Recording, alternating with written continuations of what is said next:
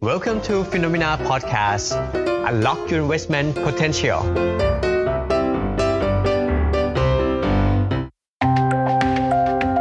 Money Plus พอร์ตกองทุนพักเงิน รอจังหวะทำกำไรขาขึ้น เน้นลงทุนในสินทรัพย์ความเสี่ยงต่ำ ถอนได้ทุกวัน พักเงินอย่างอุ่นใจต้อง Money Plus จาก Phenomena สอบถามรายละเอียดเพิ่มเติมได้ที่ www.phenomena.com หรือโทร 02 026 5100 ผู้ลงทุนควรศึกษาข้อมูลสำคัญของกองทุนโดยเฉพาะนโยบายกองทุนความเสี่ยงและผลการดำเนินงานของกองทุน โดยสามารถขอข้อมูลจากผู้แนะนำก่อนตัดสินใจลงทุน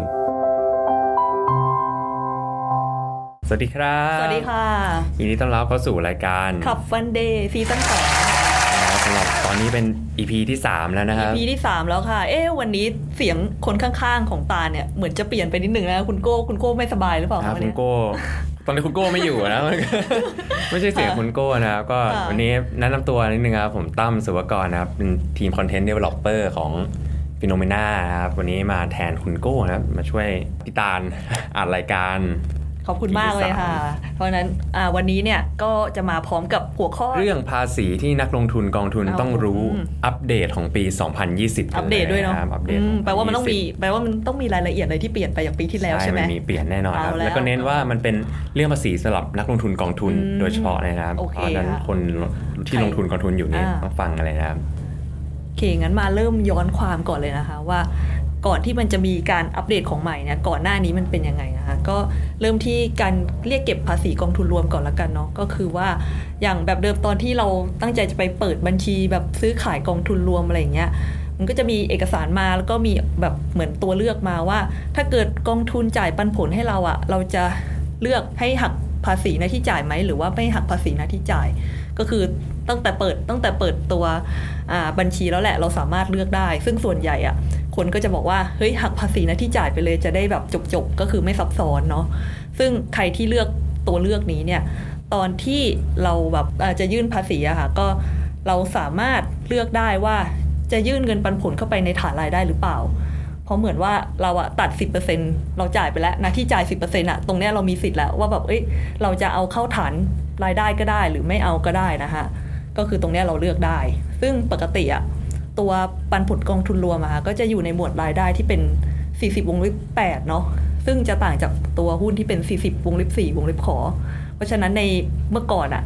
ก็เราก็จะสามารถแยกยื่นได้ เพราะว่ามันถือว่าเป็นรายได้คนละแบบกัน คืออย่างบางคนเนี้ยบอกว่าอ่างั้นเดี๋ยวยื่นปันผลของหุ้นเข้าไปในฐานรายได้ แต่ว่าไม่เอากองทุน อันเนี้ยคือทำได้ถ้าเป็นเมื่อก่อนเนาะแต่ว่าคราวนี้ค่ะมันมีอัปเดตใหม่มาแล้วนะคะก็เดี๋ยวลองมาดูกันว่าสิ่งที่เพิ่มเข้ามาคืออะไร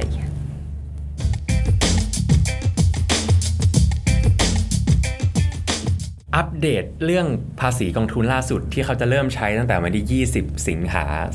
2562 คืออ่าใช้ตั้งแต่ปีที่แล้วแหละแต่ปีที่แล้วมันมีค่ะอะไรเปลี่ยนไปจากการยื่นภาษีเงินปันผลกองทุนแบบเดิมให้เรา เราเคยทำมาแล้วอ๋อ แล้วก็ตรงนี้ก่อนก่อนใครจะสงสัยนะ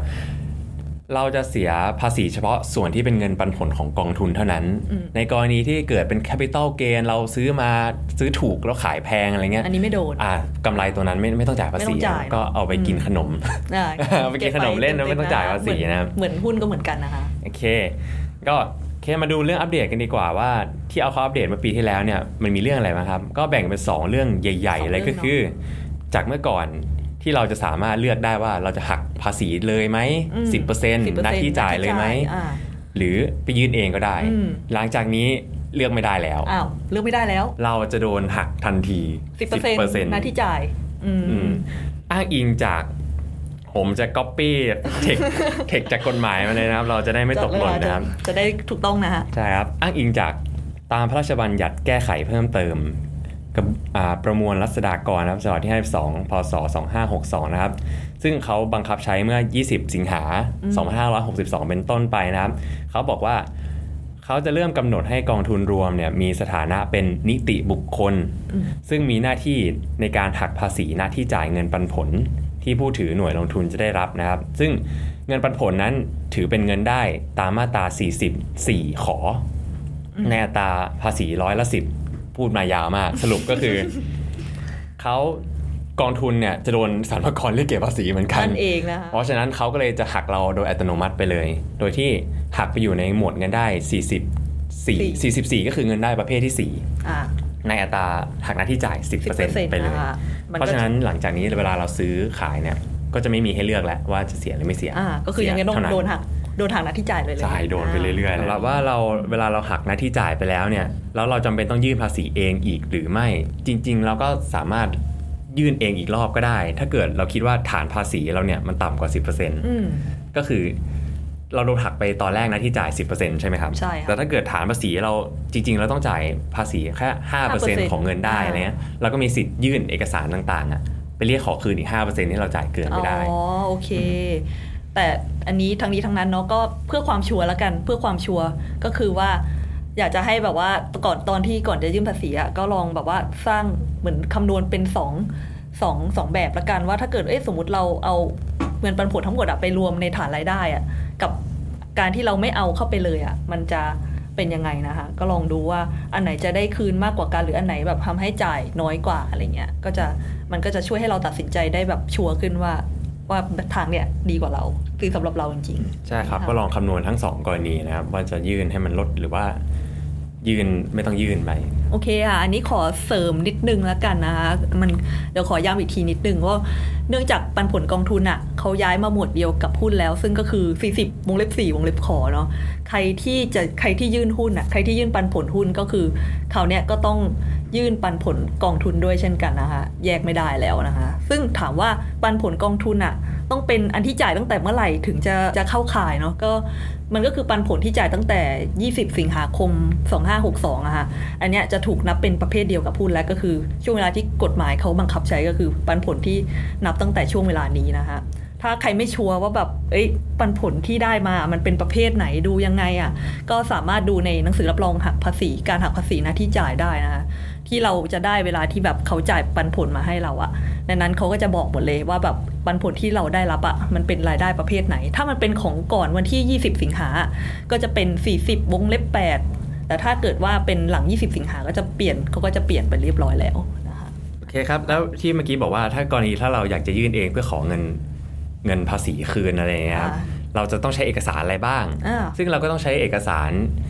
อ่าเอกสารเอกสารรายงานเงินปันผลนั่นแหละอ่าซึ่งเราจะเอาเอกสารตอนนั้นมาจากไหน ก็เอามาจากที่ที่เราไปซื้อกองทุนนั้นอืมถ้าเกิดสมมติถ้าเราซื้อที่เราซื้อที่เราบลจซื้อที่ FINNOMENA อ่า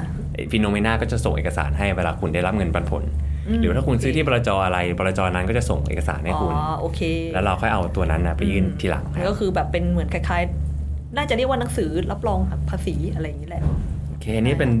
เป็นแค่เรื่องแรกเรื่องที่เราแรกอัปเดตเรื่องภาษีกองทุนนะครับ ใครกำลังจดตอนนี้ไม่ต้องจดนะครับเดี๋ยวเรามีสรุปให้ตอนท้ายด้วยเพราะมันเราใจดี เรื่องนี้มันค่อนข้างซับซ้อนซับซ้นะอนเราอยู่ใจดีนะคะเราสรุปให้อยู่แล้ว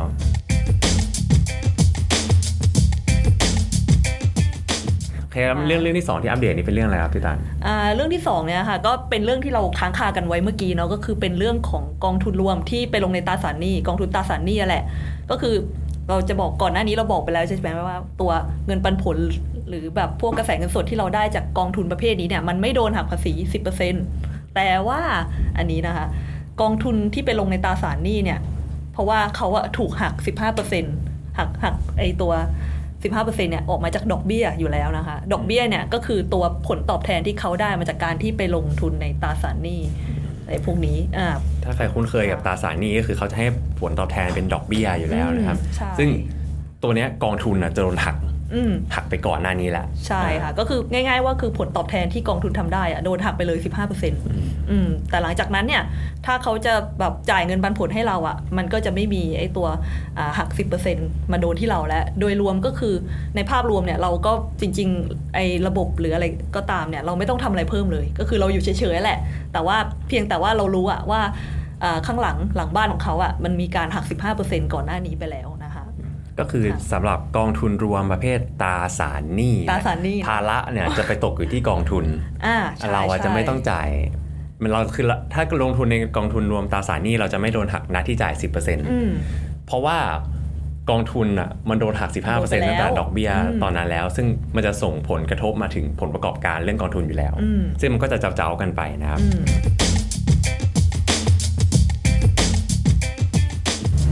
โอเคค่ะ แล้วถ้าเกิดอย่างในกรณีที่กองทุนนั้นอะไม่ได้ลงในตราสารหนี้อย่างเดียวอะก็คือกองทุนรวมผสมใช่ไหม อย่างกองทุนรวมผสมอะมันก็ยังถือว่ายังโดนอยู่เหมือนกันนะ ก็คือถ้ากองทุนนั้นอะไปลงทุนในตราสารหนี้ส่วนหนึ่งไอตัวดอกเบี้ยที่กองทุนได้รับจากตราสารหนี้อะก็ยังโดนหักภาษี 15%อยู่ดีนะคะแล้วถ้ากองทุนนั้นอะจ่ายพันผลให้เราอะก็จะโดนหักเราก็จะโดนหักภาษีแบบ 10%เหมือนกัน ซึ่งตรงนี้เนี่ยมันก็จะเห็นได้ว่ามันมีความซ้ำซ้อนกันอยู่นะคะสำหรับกองทุนรวมผสม ซึ่งถ้าใครกังวลเรื่องภาษีซ้ำซ้อนอะไรเงี้ยก็อาจจะอ่าเลี่ยงๆไปก่อนนะตอนนี้นะคะจะลองดูแบบอากองทุนประเภทอื่น ๆ ไปก่อน ถ้าเกิดถ้าเกิดรู้สึกกังวลอะไรเงี้ยหรือถ้าอย่างน้อยแบบตั้งใจจะลงกองทุนรวมผสมก็อยากให้ทราบไปก่อนว่ามันมีรายละเอียดตรงนี้อยู่นะคะส่วนวิธีดูนะครับ ใครอยากรู้ว่ากองทุนรวมที่เราถืออยู่หรือที่เรากำลังสนใจจะไปซื้อมันมันคือกองทุนรวมตราสารหนี้ หรือมันเป็นกองทุนรวมผสมอ่าดูก็สังเกตได้จากความเสี่ยงนะครับอืมว่า ถ้ากองทุนรวมตราสารหนี้มันจะมันจะมีคำว่า fixed income อ๋อโอเคซึ่งความเสี่ยงมันอยู่ที่ประมาณ4อืมอืมความเสี่ยงส่วนกองทุนรวมผสมในยความเสี่ยงมันอยู่ที่ 5 แล้วก็อ่าโอเคพวกประเภทกองทุนเนี่ยมันจะบอกอยู่ในพวกฟันแฟกชีตหนังสือชี้ชวนอยู่แล้ว แล้วก็ต้องไปตามดูตรงนั้นด้วยอ่านะก็จะเป็นก็ไปลองดูกันในฟันแฟกชีได้นะคะ ไปเช็คกันดูอืมโอเค อันนี้เป็นเรื่องภาษีสำหรับกองทุนกองทุนค่ะกองทุนการลงทุนกองทุนรวมนะครับ ที่ใช่ค่ะอัปเดตกันปี 2020 เลย เราก็จะมาสรุปให้นะครับว่า สรุปดีกว่าอืมสิ่งที่อยากให้ได้รับกลับไปจาก EP 3 เรื่องของภาษีกองทุนที่ต้องรู้ในปี 2020 นี้ครับ ข้อหนึ่งก็คือคนที่ลงทุนกองทุนที่มีการจ่ายปันผลทุกกองทุกประเภท ไม่ว่าจะเป็นกองทุนหุ้นกองทุนนู่นนี่นั่น ยกเว้นกองทุนตราสารหนี้อืมจะโดนหักภาษีหน้าที่จ่าย 10%ทันทีอ่าเลือกไม่ได้อ่าเรื่องไม่ได้แล้วโอเคซึ่งพอเราโดนหักไปแล้วเนี่ยจริง ๆ เราไม่จำเป็นต้องมายื่นท้ายปีแล้วก็ได้ อืมอืมก็ ภาระตรงนี้ก็อาจจะหายหายไปส่วนหนึ่งอ่าแต่ถ้าใครอยากได้เงินภาษีคืนก็ต้องมายื่นจ่ายเอง ใช่แล้วอืมโอเคข้อที่ 2 กรณีกองตราสารหนี้ที่เมื่อกี้บอกว่าเราไม่ถูกหักอ่าอืมหน้าที่จ่าย 10%แล้วใช่ป่ะแต่ทีเนี้ยเพราะกองทุนอะเขาแบกรับหน้าที่เราไปแล้วในการโดนหัก 15%ของดอกเบี้ยที่ได้จากอ่าไปตราสารหนี้ที่เขาโดนไปลหังกทุนไปเรียบร้อยนะคแล้วเราก็เลยไม่โดนอ่าเราก็จะไม่โดนแต่มันจะสะท้อนออกมาในผลผลประกอบการของกองทุนที่มันใช่อาจจะลดลงผลตอบเพราะเขาโดนแทนหักไป 15%นะครับโอเค สรุปข้อที่ 3 เราต้องระมัดระวังเรื่องกองทุนผสมใช่แล้วที่ในกองทุนนั้นน่ะอาจจะมีการตราสารหนี้อยู่อืมซึ่งส่วนที่เขาลงทุนในกองตราสารหนี้จะโดนหัก15%แล้วพอเราได้ปันผลออกมาก็จะเราก็ต้องจ่ายปันผล 10%อีกทีหนึงนะคะมันจะค่อนข้างมีส่วนที่มันซ้ำซ้อนนะอ่าซึ่งเราในฐานะนักลงทุนกองทุนตัวนี้ก็ก็ถือว่าเสียเปรียบใช่ค่ะถ้าใครแบบกังวลเรื่องนี้ก็อาจจะข้ามๆไปก่อนใช่นจะหลีกเลี่ยงช่วงนี้ไปก่อนนะครับอ่าในช่วงที่เขากำลังดูเรื่องแบบกฎหมายภาษีอะไรอย่างเงี้ยครับโอเค แล้วก็สำหรับคนที่ลงทุนในกองทุนที่ไม่มีปันผล ไม่ต้องทำอะไรเลย ไม่ต้องทำอะไรนะไม่ไม่โดนอะไรทั้งสิ้นนะครับไม่กทอยากเก็บะ capital gain ใช่มีกำไรไปกินขนมก็ไม่ต้องจ่ายภาษีอันนั้นสสบาบายยมากมากนะครับ โอเค แล้วสำหรับนี้ก็เป็น EP ที่ 3 ของ Club Fund Day นะครับโอเคค่ะ ถ้าเกิดว่าใครมีอ่าข้อเสนอแนะหรือว่าใครมีคำถามอะไรก็สามารถฝากไว้ได้ที่ใต้คอมเมนต์นะคะครับเรายินดีตอบเสมอนะครับ สุดท้ายก็ขอให้ทุกท่านสนุกกับการลงทุนนะครับสำหรับวันนี้ วันนี้ก็ลาไปก่อนค่ะ สวัสดีค่ะ